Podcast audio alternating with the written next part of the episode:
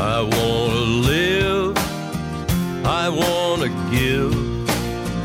I've been a miner for a heart of gold. This is Karl Zinsmeister with Sweet Charity, a series of stories about how private giving solves public problems, adapted from the Philanthropy Roundtable's Almanac of American Philanthropy, which is now available in a new compact edition. In the late 1980s, three sweating, scrabbling prospectors in a rural corner of Brazil dug up one of the greatest natural treasures ever seen by human eyes a single massive crystal of the precious mineral known as aquamarine. It was three feet long and weighed a hundred pounds. Aquamarines the size of a marble are rare enough to cost thousands of dollars, and this one was not only huge but also of an extraordinary quality, clear and deeply colored. Aquamarines are prized for their green blue hues. Their very name translates as seawater, and in this case, you should envision hot Caribbean blue rather than Coney Island green. The lucky prospectors knew they had found something extraordinary. But even with three of them, something unthinkable happened in the process of wrestling the 100 pound brute out of the mine. They dropped the crystal. It broke into three pieces. Two of the chunks were sold and cut up into faceted stones for rings and bracelets worth millions of dollars. The third chunk, the biggest, posed a dilemma. Even with two parts broken off, this astonishing piece of perfect aquamarine was a six sided shaft, two feet long and six inches in diameter. That made it the biggest aquamarine gem in the world. It's unlikely a finer specimen will ever surface again. It seemed a crime to cut that perfect column of crystal into a pile of baubles to be mounted in expensive cocktail jewelry.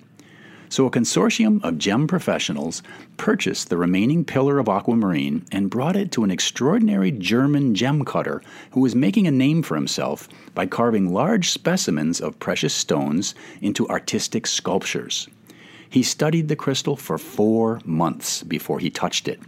Then he spent six months cutting, faceting, and polishing it. He would only let himself work on it for two hours per day because a single slip of the hand could shatter the piece.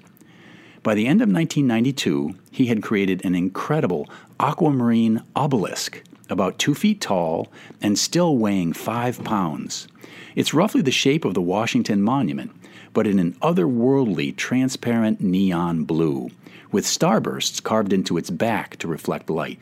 It was dubbed the Dom Pedro Aquamarine. This one of a kind gem was displayed in a few international cities, but by the late 1990s, the partners who owned it wanted to get their money out of the project.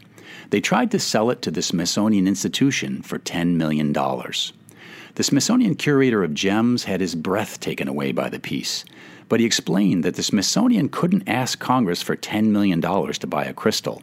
Its collection was built up from donations made by private citizens. At this point, the Brazilian ownership partner began to discuss cutting up the 10,000 carat gem into hundreds of jewelry stones that could be sold for tens of millions of dollars. At that point, a mineral collector in the U.S. named Jane Mitchell and her husband Jeff Bland got involved. They had just sold the surgical tool company they'd built up for millions of dollars. And like many successful and generous American business people, they wanted to put some of their proceeds to work for the public good. At this point, I'll let Smithsonian gem curator Jeffrey Post describe the reaction of philanthropists Mitchell and Bland. When they realized there was a threat to the piece, they immediately decided that they wanted to buy the piece to preserve it. And so, if not for them, it wouldn't be here today. Jane Mitchell explains that she and her husband were horrified when they heard the Dom Pedro might be chopped into jewelry stones. She thought, oh no, you can't cut that up. The couple decided to buy the aquamarine, not for themselves, but to donate it, to make sure this one of a kind natural wonder would be protected and made available for the public to marvel over and enjoy. I thought that would be such a loss. So that's when my husband and I stepped forward and said, Well, we'd like to purchase it. We had no desire to hold on to it privately. We felt it should strike awe in as many people as could be because that's how we felt when we looked at it. In 2011, Jane Mitchell and Jeff Bland presented the Dom Pedro Aquamarine to the Smithsonian Institution as their gift to the nation. It is the most spectacular stone of its kind on the planet. 10 times the size of the next runner up, and of dazzling quality. Indeed, it is one of the rarest and most beautiful gems ever seen. And it is now displayed for all visitors to our nation's capital inside the Smithsonian's walk in vault, right next to the Hope Diamond. All thanks to two business people with an eye for beauty and a willingness to put up millions of dollars of their own money to make sure one of the world's great gifts of nature would not be destroyed or locked away from public enjoyment. For Sweet Charity, this has been Karl Zinsmeister.